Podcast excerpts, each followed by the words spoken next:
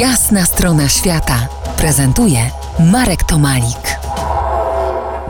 Dziś zapraszam trochę po powierzchni, ale bardziej do wnętrza Matki Ziemi. Po jasnej stronie świata Michał Banaś, geolog i dydaktyk Muzeum Geologicznego Instytutu Nauk Geologicznych Polskiej Akademii Nauk w Krakowie, który współpracuje z miesięcznikiem Odkrywca. Kiedyś razem studiowaliśmy geologię, tę piękną naukę o procesach zachodzących we wnętrzu, jak i na powierzchni naszej planety. Michale, dlaczego Ziemia się trzęsie? Czegoś złego się najadła i teraz boli brzuszek, a tak poważnie trzęsienia Ziemi to rozładowanie chyba nagromadzonych w skorupie tak zwanych naprężeń. Skąd tej Ziemi stres? Skąd tej Ziemi stres? Po prostu Ziemia jest czymś takim, możemy popatrzeć na zjawisko już obecnie rzadkie, to jest mm, na krę pływającą po zamarzniętej rzece. I tak samo jak kra po zamarzniętej rzece, tak kontynenty pływają po skorupie oceanicznej. One miejscami się przesuwają, trą o siebie, zderzają i dokładnie tak samo kontynenty uderzają na siebie, trą i właśnie te tarcia ta kra bardzo powoli się rusza, to nie jest zjawisko nagłe. I tak samo te kontynenty jeszcze wolniej, bo to jest około 4 cm na rok, w czasie tego ścierania się, naprężania, wywołują trzęsienia ziemi.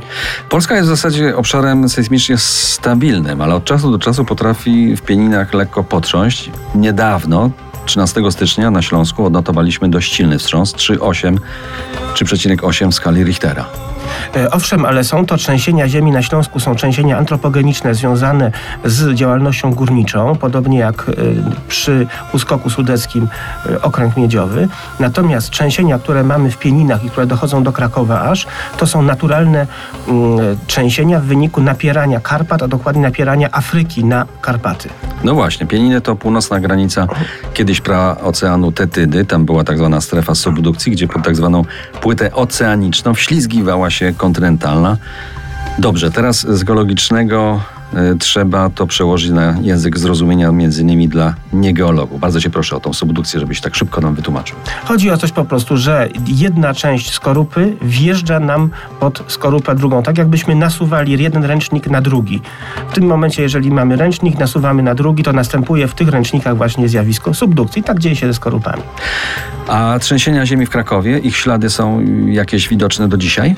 No taki gigantyczny ślad trzęsienia ziemi to tak zwane wstrząsy grudniowe. To jest koniec XVIII wieku.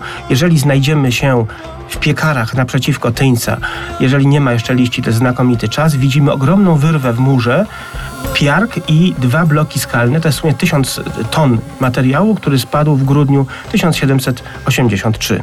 Jakie to miało znaczenie na karierę aktorską Marka Konrada? Otóż poprzednie trzęsienie ziemi, bo trzęsienia ziemi są między 250 a 300 lat y, taką powtarzalność. Poprzednie trzęsienie ziemi spowodowało zniszczenie prezbiterium kościoła mariackiego. Trzeba było odbudować głównie dach i wtedy zdecydowano się na budowę ołtarza Wita Stwosza. I na temat ołtarza Wita Stwosza powstała książka Antonidy Domańskiej Historia Żółtej Ciżemki, a ekranizacji zagrał główną rolę jako dziecko Marek Konrad. Za kilkanaście minut porozmawiamy o wulkanach, o tych w krajobrazie polskim, ściślej małopolskim. Zostańcie z nami po jasnej stronie świata. To jest jasna strona świata w RMS Classic.